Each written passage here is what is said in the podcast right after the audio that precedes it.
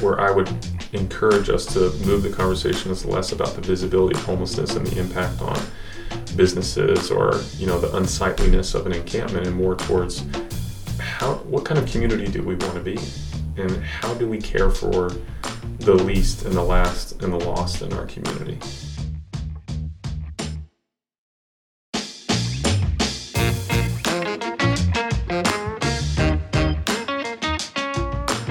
Welcome to Thinking on Lincoln, the podcast on 13th and Lincoln, talking about things on 23rd and Lincoln. I'm your host, Curtis Shelton, joined as always with my co host, Ryan Haney, and our producer, Lindsay McSparron, who is back. Um, we're all back. Yeah. We've been. We're all back true. from a summer a vacation. hiatus. Yeah, we all had all sorts of stuff going on, I guess, huh? Yes. Well, you you especially. Yeah. Got married, for those who've been uh, keeping in touch with that officially. Yeah. Worked out, everything went pretty smoothly. It was a great. It was a great. Uh, a great ceremony outdoors. Yeah, it wasn't too. It wasn't hot. too hot. seemed it was in the shade. I mean, it was definitely hot. Yeah. But that it, it's just been a freaking hot summer. So right. um, Could have been worse. Is what it sure. is, I was wearing for sure. tweed, which was a little bit of a Yeah, that was dumb. but I looked sick though. I agree. I agree. I mean, you also looked really hot Yeah, I was. in, in the temperature sense. Yeah. It was a three piece suit, so it was just baking in there basically. Yeah. I I I'd hate to. Well, I'm just not, I'm just not gonna. Let's go there if you want. I'm not gonna go there. Not All gonna right. go there. Um, yeah, it's been a kind of a kind of a crazy summer with elections going on, and you know, got runoffs, and um, you know, VPOs filed against people here at the office, and just all kinds of craziness. it's true. We So, never got to uh, talk about that at all. I don't know if no, we want to anyways. No, I think we probably want to. We probably want to avoid that. Um, I think all that's been said, or all that needs to be said, has been said.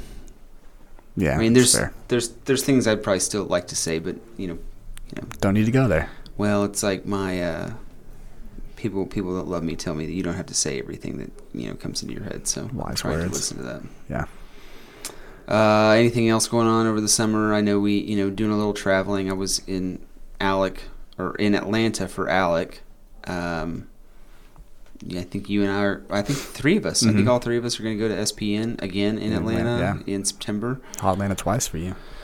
Yeah, and um, you know, I'm just gonna I'm just gonna warn you guys. Like, it was super hot and uh, pretty ghetto. Yeah, I think it'll be. I mean, September might be It should be a little better. cooler. It should be better. I'm gonna go to the aquarium for sure. The food was phenomenal. I, okay, so I went to the College Football Hall of Fame while I was there. That might be the play. I was planning on going by myself, but they actually had an event there, oh, really? and uh, it was kind of cool. But I didn't walk around that much because I asked somebody else, and they were like, "Yeah, I walked around, but it was just like a bunch of screens, you know, like Mm. TV screens, kind of telling you stuff." I mean, there are a bunch of Oklahoma players in the Hall of Fame, and I thought, well, like that'd be cool. Like they probably have like some memorabilia or you know whatever. And they were, I was told that that was not the case. Now, maybe that person just didn't see the whole thing. Can't say for sure.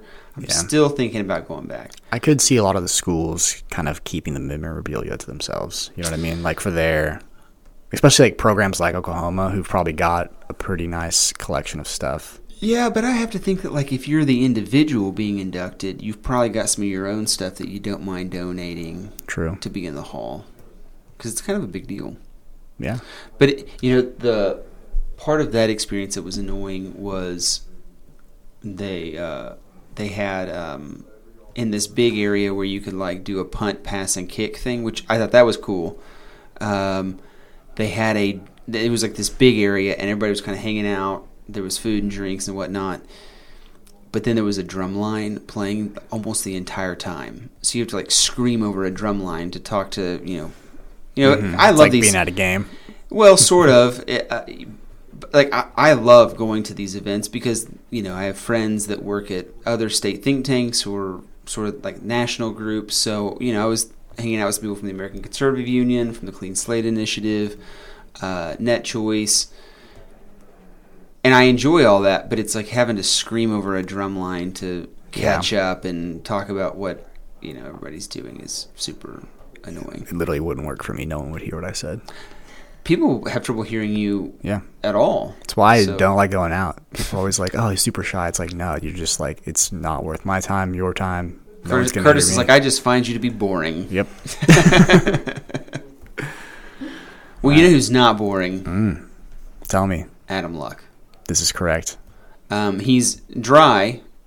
Sure. He he was a great interview. I think people are going to enjoy it. Um, I think maybe we should probably tee it up a little for people, just yeah. so I mean, know. so Adam Luck, super impressive. I didn't know he'd been in the Air Force or had gone to Harvard, which is kudos to him. Um, but has been doing a lot of work um, in the criminal justice space, in the uh, homeless, uh, impoverished area. Um, is currently working at City Cares, which is a kind of a network of homeless care for transitioning people from unsheltered to sheltered to housing. Um, it was just a really interesting conversation about um, what that looks like and some of the things that we can do to maybe um, alleviate that problem. Yeah, well, you and I had gone um, and toured the night shelter a couple weeks ago. Um, in part because I have recommended Adam to, and this is public record, so I don't have a problem saying it. Like I have recommended Adam to be on the jail trust for Oklahoma County, and so he and I got to talking about kind of why I thought he would be a good fit. And uh, he was like, "Well, why don't you come and tour the day shelter?" And I had been wanting to, or the night shelter. I had been wanting to do that anyway. Uh, so you and I went and chatted with him, toured the shelter. Uh, thought they were doing lots of great stuff, and thought it, it would make for a good podcast. You know, I've been reading this book called San Fransicko. I think you know this. Uh, the subtitle is "Why Progressives Ruin Cities," and the, the focus of the book is really on sheltered or unsheltered people living, know, sort of homeless people living unsheltered in. Um, with like a focus on California cities because they sit- they tend to be some of the worst, and they attract, in part because of their stellar climate, they Right. attract homeless people from all over the country. So it was already something that I was interested in. You know, how do like what are the root causes and how do we address it? Um, and so I thought, well, let's have Adam on, and I thought he was a great great interview. Um, it'd be great to have him on again to talk about pardon and parole board stuff because he did serve for a couple years on the Pardon and Parole Board, including as uh, chairman of the board. Um, but yeah, it was. I thought it was a good interview. You know, I think he and I and we, we disagree on some things. He was a little dodgy at times, if I'm being honest. Um, but uh, I don't think there's anyone who's thought more about it than him, Yeah, that seems pretty evident. or deeper. yeah, thought- I think no matter thought as deep how about it. you view the issue, I think you're going to be maybe challenged a little bit in some way. Yeah, because it's a super nuanced issue. Mhm. So if you know if and we talk about this a little bit in the interview, if you're someone who thinks like, oh, well, homeless people are only there because of the decisions they made, this will challenge you. If you, which I don't know that we have any listeners like this. Actually, we do. We do occasionally. I know that. If you're someone who thinks like, oh, well, homeless people are there and it's no fault, uh, they're unsheltered through no fault of their own. This is you know purely something that like you know they don't have any responsibility for or whatever. I think you'll also be challenged by the conversation. I hope. So it's a nuanced issue. I think it requires nuanced answers. Yeah, I think you're going to get them here. So hope you enjoy. All right, we're back after about a month and a half, and we've got Adam Luck with us. Yeah. Um, excited to have you here, Adam. Yeah, thanks for having me. Happy Back in the building after seven years. Yeah, yeah. So tell us a little bit about your background. You and I were talking, uh, and Yeah. Curtis and I were talking about your background before before we started recording. But Mhm. for people who may not know you, maybe you know we it's a statewide audience. I know you're really well known in Oklahoma City, but for those outside the metro area, kind of tell us a little bit about your background. Yeah, happy to. So I grew up in Broken Arrow, Oklahoma. My wife and I both did. Graduated from high school there and then served on active duty in the Air Force for five years. I was a Korean cryptologic linguist, so I went to school for two years to learn Korean and then was stationed overseas for three years. After that, um, got out in 2011 and then finished college for two years at Embry Riddle Aeronautical University. Got my undergraduate degree in global security and intelligence studies. And then after that, went to Harvard. and No big deal. No big deal. Yeah.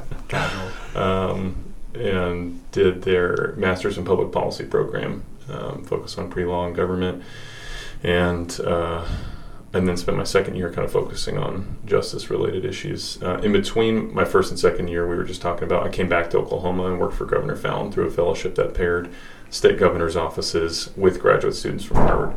They do 10 matches every year. And so I, my wife and I at the time, we had our first two sons and we were interested in coming back to Oklahoma. So I spent that summer um, visiting prisons and talking with everybody I could in the Oklahoma justice system about what was going on and just trying to get a sense of where things were at. So um, at the time, Oklahoma had passed the Justice Reinvestment Initiative in 2011, 2012.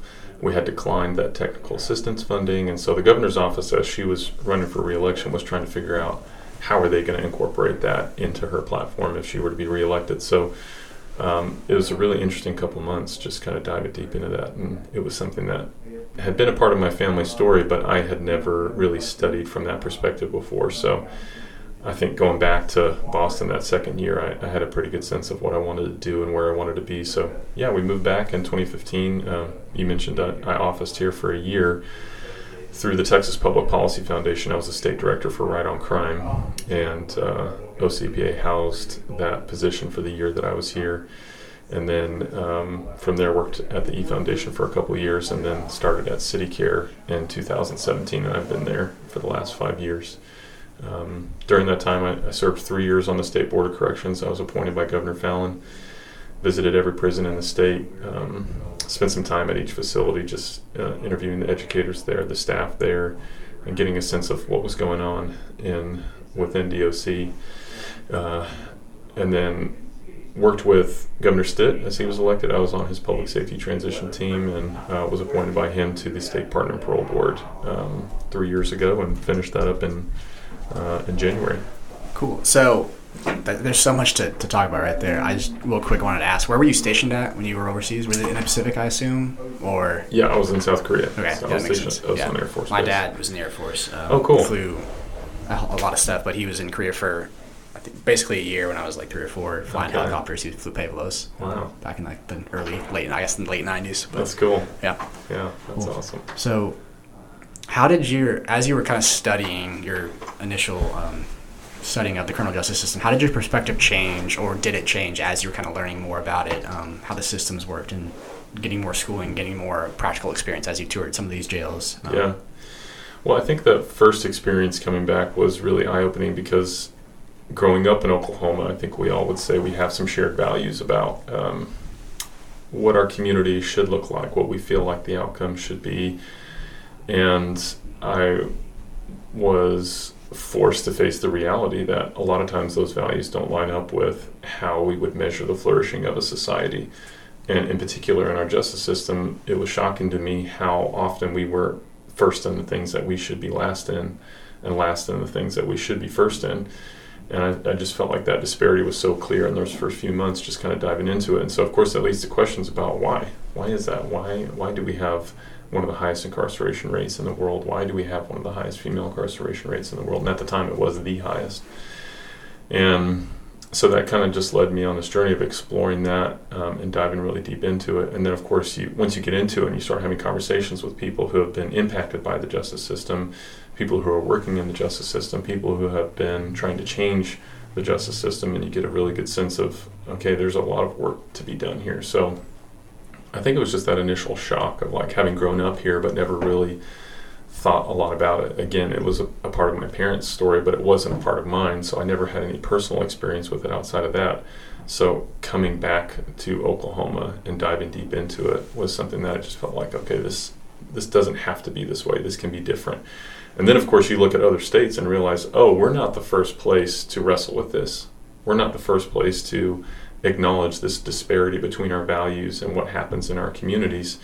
And we're also not the first ones to wrestle with it doesn't have to be that way. It doesn't have to cost so much for so poor outcomes. Like we can do something different. And so, you know, that first year working with the Texas Public Policy Foundation and their Right on Crime initiative was that was kind of the idea that Texas was taking these things that they had done locally and helping other communities across the country who are working on these issues to say, well, if Texas Texas can do it, then then we can try it here too. So that was encouraging to me. Those first couple years was just realizing that there were a lot of other places who had wrestled with this, made progress, and gave me hope that Oklahoma could do something different too. Uh, and then after I think I think after a period of time, like you're in it enough, you just realize like, okay, I'm I'm going to spend the rest of my life working on this. And that moment came for me. Uh, you know, 2017, 2018 was just like, all right, this is something that I, I care a lot about, and I want to see look different in my community, and uh, this is what I'm going to spend the rest of my life doing. Is that what led you to City Care? Um, it was interesting because at the time that I was living in Boston, you know, I had come back from Oklahoma. My wife and I and our two boys uh, at the time were living in Boston. I had some personal experiences that, uh, in the same way that I felt like I was venturing into the margins of communities in Oklahoma as it relates to justice, I was having some similar experiences just with other groups of people on the margins of, of the community that I was living in in Boston and was opening my eyes to again stories that I had heard from my parents about their personal backgrounds and journeys, but I hadn't experienced myself about experiences of homelessness and cycles of substance use disorders and trauma that, that both were part of both of my parents' stories. Um, developing relationships with people who were experiencing that, and again asking myself, like what does this mean for me? What do my values how does that implicate me in the stories of the people that i'm meeting who are having this experience? And so coming back to oklahoma it was kind of the same thing. Like if i'm going to live here and these are the values that i have then this has to mean something.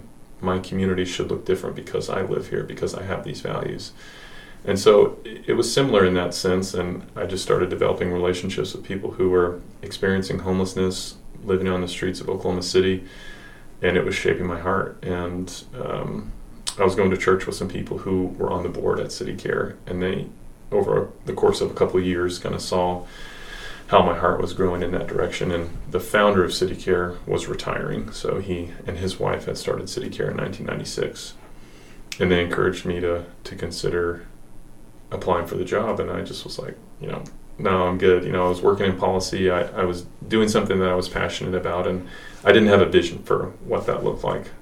But my wife, Sarah, she was like, "You really need to think about that," you know, because she was had a front row seat to all this change that I was experiencing, and in many ways, she was she was going through it too. It was something that we were experiencing as a family, and so for her, the idea of working at City Care and doing that made a lot of sense, and she really encouraged me to think about it. And so um, it was a you know six month long process of just praying about it, considering it, going through the interview process, and ultimately at the end it felt like that was the right next step. And so now now I'm at a place where it I feel so grateful to even call it a job. You know, it feels like just something that I love doing. Um, it's it's heavy, difficult work. You don't see a lot of uh, things get finished in a sense. You know, it's not like you have a sense of completion a lot. Um, you know maybe certain projects you do but in the work of walking alongside people in some of their you know darkest moments moments of deepest need you just have to make a peace with the tension that exists in that work um, and so uh, yeah it's it's been almost or just over five years. For those who may not know do you want to just give a quick ex- explanation of what city cares is? Sure yeah. I'm, I'm glad you said that. I was going to ask because a minute ago i had to go ask one of our colleagues to keep it down while we record so i wasn't sure if he got into that or not. Yeah so like i said city care started in 1996 larry and Maisie Bross founded it and they started by serving a breakfast downtown at the church they were going to and through the relationships that they developed, realized that Oklahoma City had a need for supportive housing. And so they started with an apartment complex that was downtown and then eventually applied for federal grants that allowed them to build 60 apartment units that are all under one roof called the Pershing Center. And that's over off of General Pershing, uh, just west of downtown. And then over the years, they built another 52 homes in that same neighborhood in Westland Gardens. So City Care has what we call our supportive communities program, and that's the 112 units of permanent supportive housing for individuals who are transitioning out of homelessness. So they can stay there as, as long as they need to. Um, we also operated the Oklahoma City Day Shelter for eight years, and we handed that program back off to the Homeless Alliance in 2019 in preparation for opening our low barrier night shelter. So, this is a place that didn't exist in Oklahoma City before we opened. We, we used to have several low barrier night shelters. Um, we didn't for a couple years in 2017, 2018. Uh, and really, all that means is we don't have any requirements. So you don't have to have an ID, you don't have to be in a program, you don't have to submit to a drug test or anything like that. Like we just feel like you've got to have a place. Not only do our values lead us to believe there should be at least one open door in Oklahoma City where you can come without requirement, and you, and you both have been there, so you've seen it. You know, it's like we feel like that oftentimes is the last place people feel welcome is through the doors of the night shelter. And obviously, we want to see that change, and there are things that we're working on to make that happen. But for now, we're glad that there is a place like that. But so not only does it align with their values, but also from a best practice perspective, a community our size should have a facility like that in the continuum of services that we offer. So you can think of it as, you know, like we talked about when we walked through, it's almost like a stair step. Like that becomes one of the easiest places to begin that transition out of homelessness, where we can have conversations and develop relationships and establish trust that over time allow us to do the work required for somebody to transition out of homelessness. And the reality is, if you have requirements or prerequisites for somebody to begin that process, then a lot of folks just aren't going to do it. So that's our night shelter. Um, we've been opened, uh, it was a year in April, so we opened in April of 2021. And, uh, and then we also operate the Whiz Kids program, which is a faith based mentoring and literacy tutoring program. They started that program in 1996, and we've got um, 32 sites that are starting in the fall. So we'll serve about 600 kids a week through that program before the pandemic it was a little bit more, but we're kind of kind of ramping back up as uh, schools and churches are getting back to meeting in person and stuff. Um, and we partner with a local church in the neighborhood of an elementary school. That's a D or an F school in Oklahoma City. And then we ask for 20 to 30 students that are the most behind in reading and in most need of that kind of relationship and help. And then we pair them with the same tutor, and they meet every week all school year long and on average we see a 32% increase in their reading test scores from beginning to the end of the year. That was our average last year. So um, that's a really really cool program. And again they've been around for almost this was last year was our 25th year. Um, so that's kind of the three programs of city care around 150 beds at the night shelter yep. is that right? Yep 140 beds. And you've been i think you said you've been pretty much full since the mm-hmm. end of the first week? Yep. Yeah, we opened April 6th of 2021 and we were full by the sixth night and we have been full ever since. So that first year we had just over 49,000 check-ins. Wow. And that was from 2,300 unduplicated individuals. So those those 2,300 individuals checked in 49,000 times. Um, we had 59 different families stay in our four family suites and those families had 115 kids under the age of 18 that that lived with them. So um, it's been it's been again, you know, I think the need was far greater than we anticipated, just based on the number of people that we've seen come through the doors of the night shelter. Um, but we're we're really grateful to be doing it. As a follow up on that, just sort of the sheer numbers. Mm-hmm one of the things I hear from people older than older than us mm. is, man, it just seems like there's a lot more homeless people mm-hmm. than, than, when I was growing up. Sure. Is is that anecdotal, or is or are the numbers showing that there are more significantly more homeless uh, or uh, unsheltered people living on the streets than in decades past? Mm-hmm. And if mm-hmm. so, what do you think is is causing that rise? Yeah, it's a great question. The best data that we have is something called the point in time count. It's a federally required census. The first one we did was in 2008, so we've done it every year. The Homeless Alliance is the organization that coordinates all that work, and it's a 24-hour census. So we get they get all the volunteers, organize all them, and we go out to every service provider and every encampment that we know of in Oklahoma City, and we ask people to take a survey. It's a two-page survey. Um, I've been on these the last couple years, and it's been a very eye-opening experience and something that I encourage anybody who's interested in this to go and do because you'll see things in the city that you've never seen before. And I think it's important for us who are working to improve our community to understand what the reality of this situation looks like for people who are experiencing it and I'll just leave it at that and an encouragement to, to go do it at some point. But we do it every year. Uh, the Homeless Alliance organizes it, like I said. It's usually in January, February. Um, we've done it every year since 2008. So 2017, from 2017 to 2018, the difference between those two point in time count numbers, there was a 45% increase Wow. in the number of individuals living unsheltered. So there's a total number of surveys that we count. So again, if we go into an encampment and there's 10 people there, but only two of them agree to do the survey, then that's then there's two people there. We can't count unless they agree to take a survey. So they estimate, they say nationally, whatever you get in surveys in one day, multiply that by five or six, and you're probably getting closer to your total number. So there's does, that. does that track with your experience? I think so. I mean, there's really, again, this is our best, the best data we have. There's really no way to really know, Sure. But I think so. I mean, Okay. my experience going out on them is, is yeah, we know there's people there. They're either not coming out or they don't want to take the survey, and so yeah, to me, it feels like that's probably, probably accurate. So there's that overall number. How many individuals did we survey that are experiencing homelessness in Oklahoma City? But then there's subsets. So one of them is how many of them are not living in shelter. We call that, we would say that they are living unsheltered in Oklahoma City. So these are the people living in encampments, people that we find living on the street, sleeping on the sidewalk. Um, those are the folks that we would say are living unsheltered in Oklahoma City. That's the number that grew by 45% from 2017 to 2018. And then from 2019 to 2020, it grew by another 47%. Wow. So, you know, and so then you look, you contextualize it with where were we in 2008? So it was the greatest percentage increase year over year since we started doing the point in time count in 2008. But it was also the greatest number that we had ever surveyed, just in pure numbers. It was the most we'd ever counted. And then we didn't do one in 2021 because of the pandemic. We just did the 2022 when those numbers came out this summer, and we're still at a 40 around 40% increase of where we were in 2018. So it's gone down a little bit.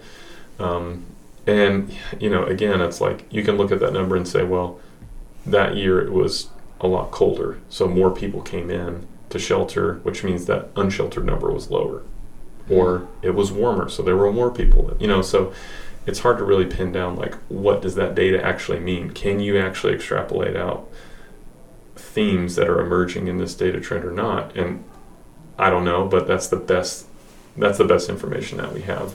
So to me when people say, well, it seems like there are more individuals living on the street, it seems like it's becoming more visible, I would say, well, that actually tracks with what we're seeing in, in the point in time count as well. Um, if you travel around the country and you've been to places that you would you would see that Oklahoma isn't where other places in the country are. So I still think compared to our population, maybe it's n- it's not as significant as it is in other places around the United States. But I still think it's growing, and that to me says there's still a lot of work for us to do. Um, and then our experience at the night shelter shows the same thing. So those 2,300 unduplicated individuals represent what we would estimate is 70 to 80 percent of the total unsheltered population in Oklahoma City came through the doors of the night shelter just in the first year, and we were still turning away people. We still turn away people every night. So we don't actually know just based on utilization of these services how many beds we really need because everybody's full. Um, so anyway, I, I do think that the data, the best data that we have, does support this sense that there are more individuals living unsheltered on the streets of Oklahoma City than there were 10 years ago. And uh, I know that there's a lot of folks doing a lot of really good things. And, and I know even from a city level, we're working on some things that hopefully will, will help us make some progress. And and yes, you know, the outcomes we want are fewer people living on the streets of Oklahoma City, but where where I would encourage us to move the conversation is less about the visibility of homelessness and the impact on businesses or you know the unsightliness of an encampment and more towards how what kind of community do we want to be? And how do we care for the least and the last and the lost in our community? And and does that align with our values or not? And so that's where I would say like for one person who's living unsheltered on the street if they were my neighbor well they are my neighbor if they were my friend if they were my family member I would want certain things for them. I would, if they were ready for help, I would want them to have help. If they weren't ready for help, I would at least want to be checking in on them, seeing how they're doing. I would at least want to be helping them with basic medical care or access to treatment when they're ready. And so those are kind of the, the basic things that we're saying that should be happening and, and on, in many ways are happening. But I think those are the things that are our best chance of starting to get ahead of what we see as a growing number of individuals living on the streets of Oklahoma City. Yeah, so the second part of that though was eh, are you able to identify or does the data point to a cause to these increases that you're seeing? Uh, I think you know there's the, the conversation around affordable housing is is a legitimate one. Uh, the reality is it does take us a long time to transition someone from the night shelter or from our supportive communities program somewhere else in the community because there's just not enough of that type of housing. Um, the wait list for those types of vouchers is pretty long, and especially after the pandemic, the demand for smaller size units is so high that landlords don't have to participate in those programs anymore, and so they don't. Um, so I, I think that's that's a big issue. But then, you know, for us, we would say that um, there's a program in Austin, Texas. Uh, it's called Community First Village. The nonprofit is called Mobile Loaves and Fishes. We've been down there a lot. They've got uh, just a really compelling model of uh, this blend of providing housing for individuals who need it with incorporating the faith community and also best practices for how to do this work. But one of the things they talk about is that housing doesn't necessarily solve homelessness, but Right. but community will. And it's this idea that for a lot of the folks that are experiencing homelessness, at least in my experiences talking with them is that it's not just that they lost their house. It's that they lost all the margin that many of us have. Well, I'll speak for myself. The margin that I have that would prevent me from ever experiencing homelessness. And that's the people that I can call, or the people who would help me, or the people who would come looking for me if I didn't show up somewhere. Uh, it's the people who my family could depend on in times of need. And so some people in our community, they don't have that anymore. They may never have had it. They may have lost it because of things that they've done or didn't do. Um, but we believe that ultimately, once somebody does transition into housing, that it's really important we focus on that community piece so that if they lose their job or if they relapse or if they're in some kind of need, they've got some sense of community that they can pull from and some margin in their life again so that they don't just end up back on the street again. So I think that community piece is a big part of it that ultimately when that looks different, then so does the number of individuals living on the streets of our city. So you mentioned so many different, um, maybe like rungs in the ladder as far as when people the the low barrier night shelter is kind of the first rung on that ladder of people Mm. kind of starting to transition from being Mhm. unsheltered and then moving through the process. Yeah. Is there, as far as those rungs go, is there one that you see more of a need of in Oklahoma City um, that we could provide more of? Whether it's the low barrier night shelters, is it medical care, is it Mhm. substance abuse care, is it housing? What would be Yeah. if there was one you had to pick that we maybe need more of? Which one Mm. would that be? Yeah, that's a good question. You're, you're right. I mean, it's it's kind of all those things. Um, we talk a lot about we're talking a lot about shelter beds right now in Oklahoma City because we're approaching winter again. Every winter, the group of service providers who are doing this work get together and plan what is our cold weather contingency plan going to be. So when it gets below 32 degrees, how are we going to help individuals who might not otherwise access shelter or services get access to it? So we all say, okay, I could probably City Care Night Shelter could probably fit 15 cots in our hallways. So that's that's what we're going to offer to this response. Other service providers do the same thing. So how can you open up and what can you offer? We're every year we try to figure out the best possible solution. Last year, you may remember we opened uh, the Willard Community Center. Homeless Alliance staffed it. They did all the service provision there, and when it got below freezing, they would, or when it was forecasted to go below freezing, they would open this place up. And it, the difficulty in that is that they look at the utilization rates and they say, well, we had 250 beds in the cold weather contingency plan, and we never got above 230.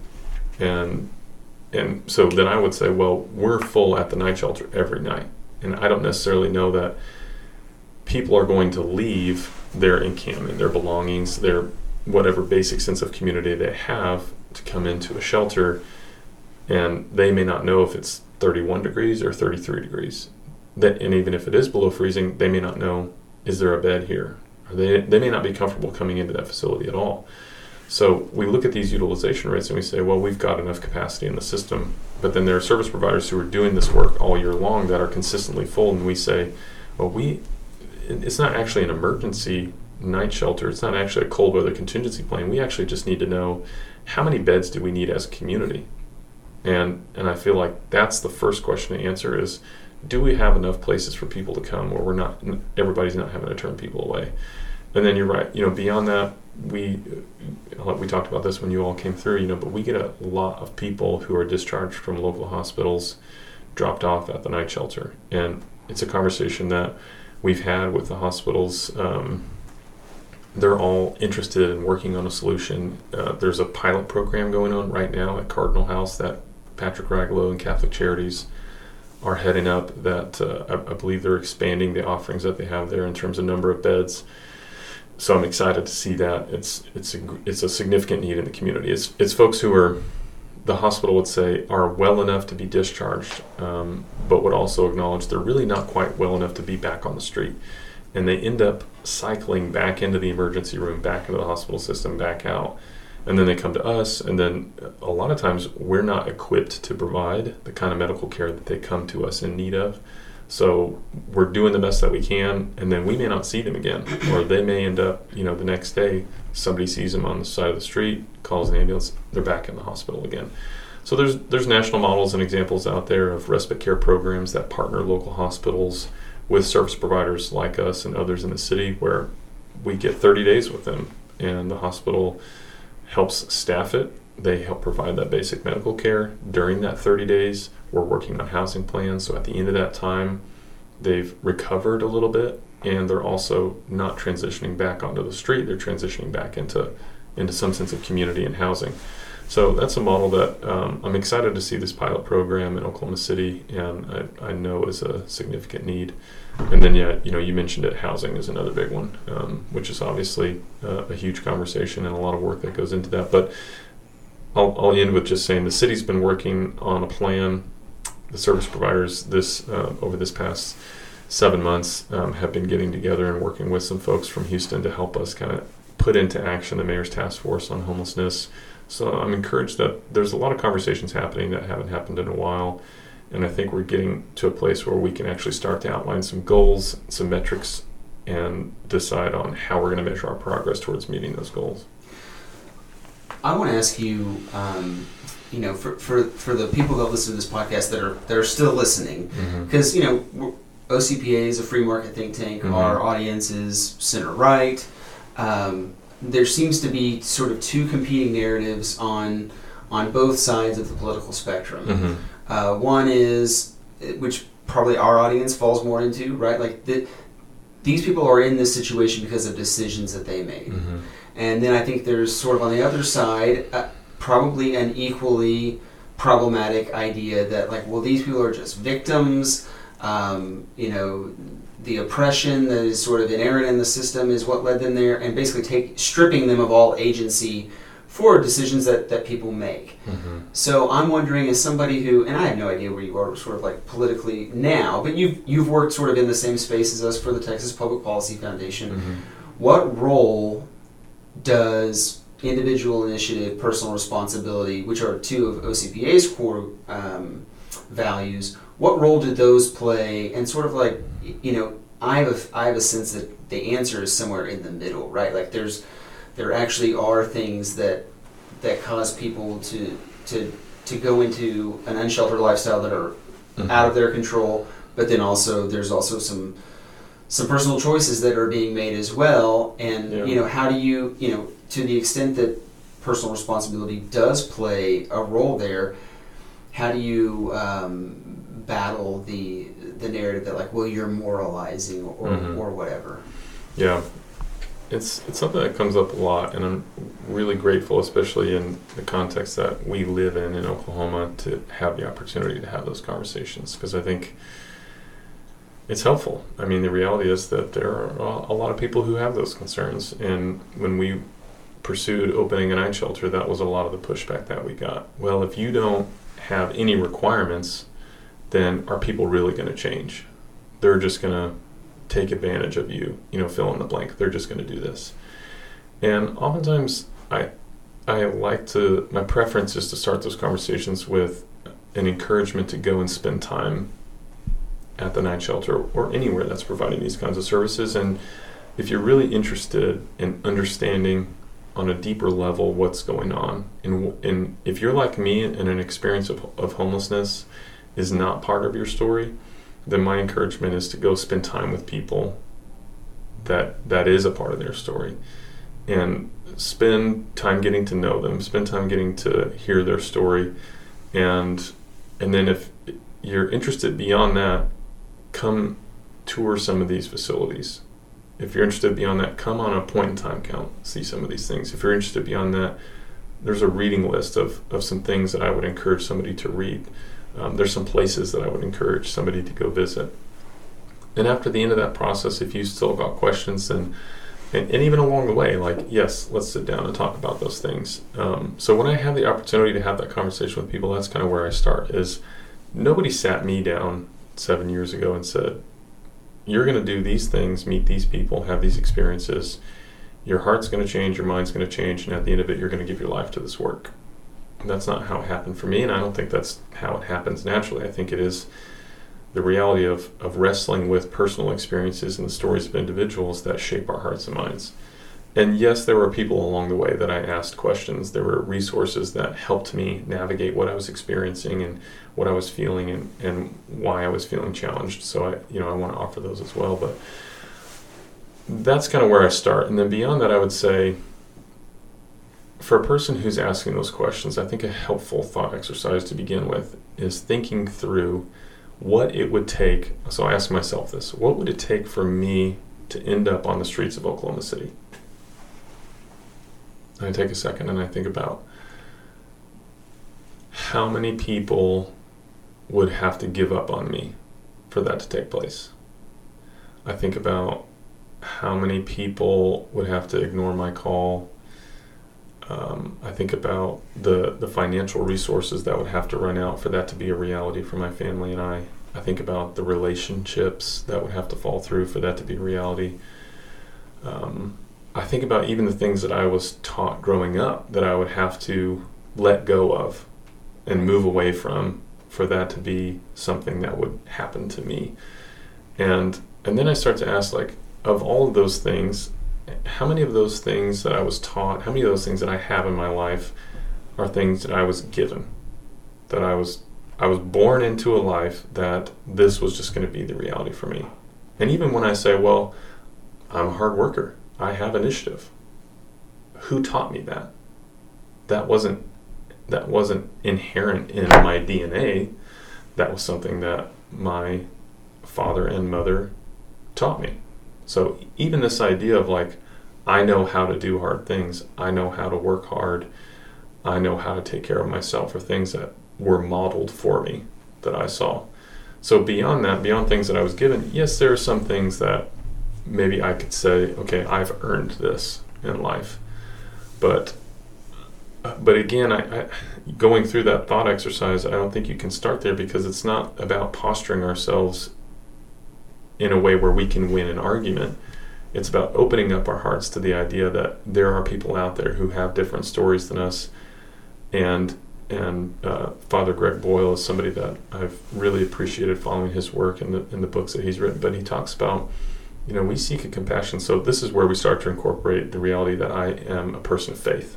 So beyond these intellectual concepts of, you know, like we're talking about personal responsibility, what is if if my faith is the most important thing to me in my life, and the person I follow has said th- certain things and teaches certain things, and that should be the first lens through which I, I view any decision that I make or how I respond to something. That's that's what I have to go with, even if it might go against something that I've been taught growing up, or even if it goes against a political, you know, affiliation or something like that. Like that has to be the first lens. So, Greg Boyle says we seek a compassion that uh, stands in awe at what the poor have had to carry rather than in judgment at how they carry it. So that's how I would try to start that conversation with somebody is saying, rather than taking a critical look at what somebody has or has not done that's gotten them into the situation, why don't we spend some time developing relationships with people who have had that experience or are in that experience to try and learn more? And then maybe over a period of time, through relationship and through deep contemplation and through conversations, we might come to a conclusion about what this means for you individually. So that's again, that's a very like one-on-one kind of process. I know that that can happen in group settings or even on like we're doing right now on a podcast, like challenging somebody to think about these things and go through that process. But the reality is, it's not a simple answer. Um, so, I mean, that's that's kind of one thing. But Yeah. I, when we went through the night shelter, we talked about what is the what is the data. Okay, so that's that's my like long-winded answer of like how I would prefer to have that conversation. But then I think you can look at what does the data show. So when we look at those 2,300 individuals that came through the doors of the night shelter for the first year, we said, well, how many times did those unduplicated individuals stay with us? So the first group was like below five stays, between one and five stays. And it was 53% of those guests. So half of the people that we saw, they came in, they got the help that they needed, and we never saw them again. So for us, again, that illustrates the point that if getting help, getting your ID, or getting help, getting access to treatment, or getting help transitioning into housing again had a prerequisite of having an ID, or being sober, or complying with the program, or staying 30 days, half of the people we served in Oklahoma City wouldn't have come. So that to me, outside of that that long-winded answer of like how would I prefer to have that conversation, speaks to what's the reality of the services that we're offering there, and does it address those questions people have about personal responsibility, pulling yourself up, up by your bootstraps? When we would say, well, you, you have to have a pair of boots on to pull bootstraps. And some of the folks that we get to serve at the night shelter, whether they never had them to begin with or their, their own decisions brought them to a point where they don't have them anymore, we're just acknowledging that there's got to be some place that meets that group of people where they're at. So then you back it out to like 90 days, and it was 94% of those people. So there's no way to say, is that 90 days straight or is it 90 days split up throughout the year? It's probably a mix of both. But what that shows us is the night shelter becomes a home base for 94% of the people. We're a home base where throughout the year they come to us when it's really cold outside or when it's really hot outside or when they are just tired of doing whatever they're doing. And we have an opportunity to have a touch point with them, deepen that relationship with them, continue the work that needs to take place for them to transition out of the situation that they're in. And then that last group is who stayed with us between nine months and a year, and it was 11 people, 0.47%. And one of those, I mentioned this when when we went through the tour, that one of those folks just transitioned into housing last month. And it, it took him over a year with us to get to a place where he was ready to transition into housing. And it was a whole list of things that we had to work through to get to a point where he was ready to make that transition. And for people like that, again, it to us is an honor to walk alongside him for as long as it takes to get to that point. Because at the end of the day, somebody in our community has to be doing that work. And if and if the intellectual questions get you caught up in do they deserve it? Should they be given these things? Are they earning it in some way? I would say before we get to those questions, why don't you come develop some relationships with folks and see some of these things, contemplate some of these things, and see if those questions still remain after that process. And if they do, then yeah, let's dig into it. Let's talk about it. So, but I, I want to push back just a little bit, Sure. if I can. Yeah. It seems to me that there's there's two questions we can ask, or two ways we can look at it. Mm-hmm. We can look at it from the standpoint of people who are already experiencing homelessness or are unsheltered, right? Mhm.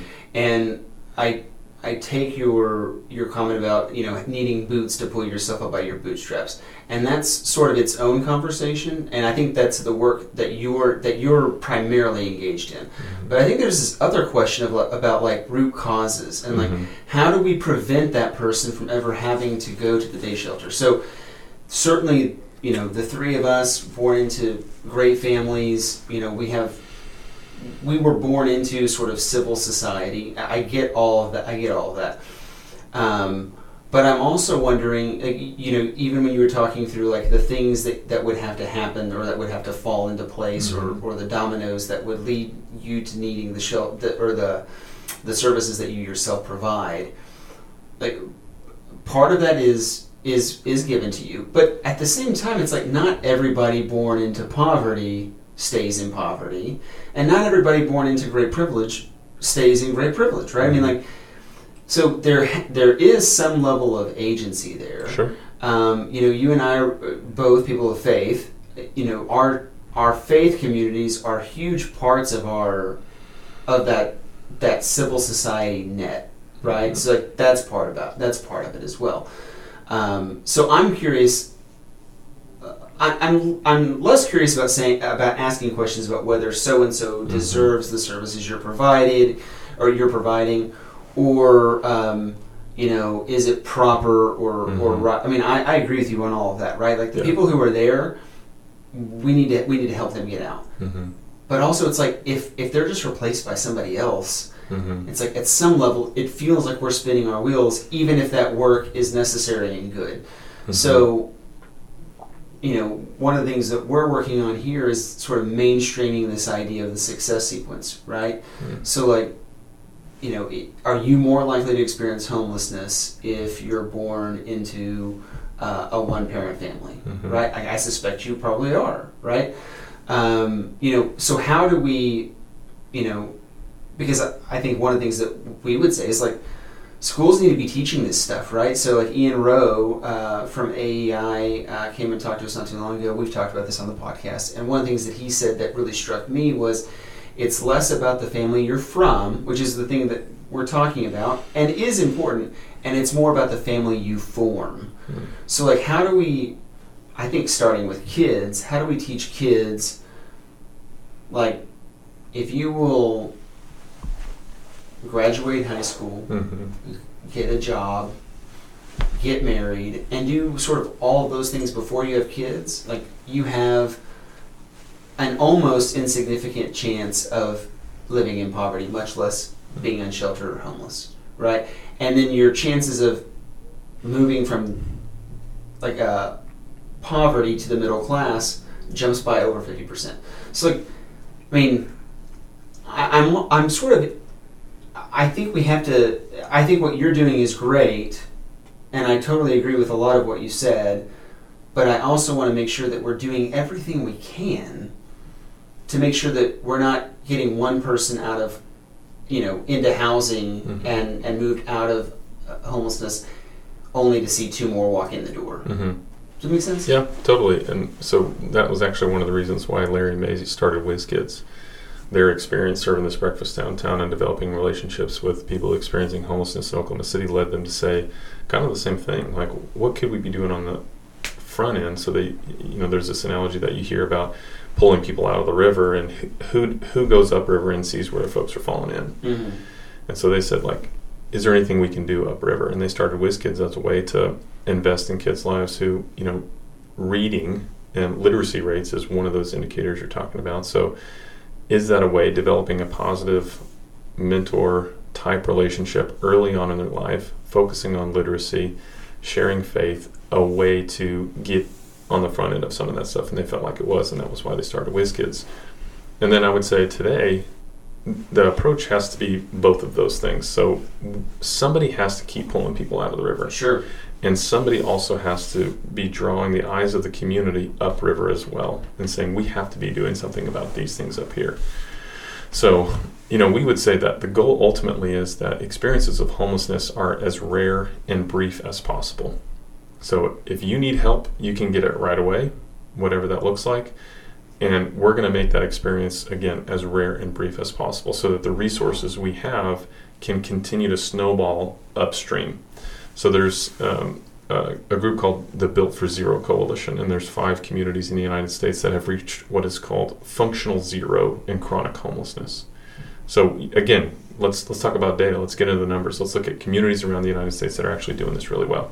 These are communities that have gotten to a point where they don't have anybody who has experienced homelessness longer than one year. That's what chronic homelessness is defined as.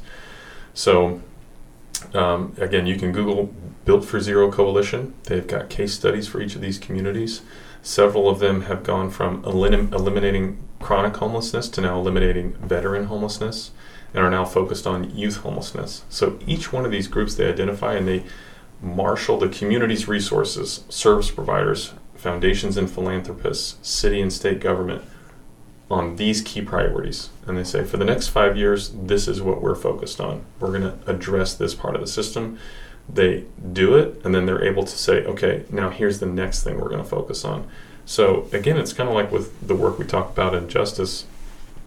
Excuse me, Oklahoma is not the first place to wrestle with these things. We can look to other communities and how they've done this to say that yeah, actually progress is metrics are definable and progress is possible. So let's follow some of these models. I don't want to keep you here too long. I don't know if you have to run run out a little bit, but I wanted to ask how some of this is related to your work in criminal justice. Mm. How are there things that have kind of the, state has done? Like how often are these people involved in the criminal justice system, and are there things that we could do or are doing that are making it worse or better? Yeah. Um, to kind of help these people transition either from the criminal justice system instead of coming out of there Mhm. to homelessness, or those people who are in homelessness avoiding getting caught in that system as well. Yeah, yeah, I think you're right. I mean, they they def there's a lot of overlap, and the reality is, many times, and I'll just speak specific to Oklahoma County, when folks are in need and they're exhibiting some kind of behavior or they've done something um, that causes them to end up, you know, in the county jail, for example, what they really need is they need some kind of treatment. But but we don't have a lot of that available in the community, and so that's the best option we have most times is to is to put them there. Um, and we, we've made a lot of strides. Um, so I want to acknowledge that too. That over the last five years, that there has been a lot of progress, and I think we're going to continue making that progress. But yeah, there's a lot of overlap in the people that we see at the night shelter who have been involved in the justice system in some way. Um, the challenges that they face in accessing housing a lot of times do have to do with their criminal history and background. Um, it's one of the reasons we partner with the Diversion Hub. They're doing incredible work. We help with their housing navigation team, and we have uh, team members who office at the Diversion Hub helping them do that because that's the kind of help they need. The person coming out of the county jail and the, and the justice system and working with the Diversion Hub literally needs somebody whose specialty is navigating the housing system. So again, that's in some form a synthetic version of that margin that comes from community. That literally is a friend who's like, hey, let me help you figure this out. Let me help you get into housing. And the whole goal is let's figure out some of these things so that you, when you go back in front of the judge, we can say, here's all the things that you've accomplished. And maybe that will help keep you out of this this system. And so again, you know, it's not bypassing or rationalizing away the very real concerns that I get people have about individuals who have experienced homelessness or people who are involved in the justice system. It's not ignoring those things. It's saying, yes, I understand that concern, but we have to start somewhere. We have to do something. And for the folks that are willing to engage in this process and ready to engage in this process, who are we to say no? If we, especially if we know that that, that, that actually oftentimes is more effective at achieving the long term outcomes that we really want, which is this person exiting this part of the system, being integrated into the community somewhere where they don't need these services anymore. That's the long term outcome we all want. And this oftentimes is a more cost effective way to do it. I don't often talk about the financial benefit of it because I think that's so far down on the list of reasons mm-hmm. why we should be doing these things. But I get that for some folks, that might be one or two on their list. That might be the reason why you might be interested in supporting this but I think there's there's many other reasons why. But I think the reality is like acknowledging and hearing those concerns and saying yes, I understand that those are valid, but also here's why we believe we've got to start somewhere. Awesome. Well, I wish we could have gotten to your time on the Pardon and parole board. uh, I think that's probably deserves an ep- that probably deserves an episode on its own. Let's so I hope it. you'll consider coming back. Yeah, absolutely. I hope I didn't beat up on you too bad. No, it's great. I love the conversation, and, and the reality is these are the kinds of conversations that we have in the community, um, and and that's another aside from providing the services that we do at City Care, we view the large part of our work in the community is helping facilitate these kinds of conversations for folks that. I mean, we see it. We all see it. We're all interested. We're all impacted by it. So let's talk about it. So I appreciate the conversation. Yeah, yeah. For people who want to support your work, what what what, what should they do? Yeah, they can go to our website, citycareokc.org. If you want to come check out the night shelter, we do tours once a week. We would love to host you and, and have, uh, you know, continue this conversation if they're interested. Yeah, Curtis and I did it. It was Yeah, it was great. It was eye opening. Um, we didn't really t- we didn't we didn't talk about it here, but the uh, the area you have for families Mhm. is maybe one of the coolest things that I've seen. Um, Yeah, thank you. one of the more emotional experience I've had in the last Mm, in the last month. So yeah. uh, very cool. Appreciate you coming on. Yeah, thank you for having me. Thanks so much.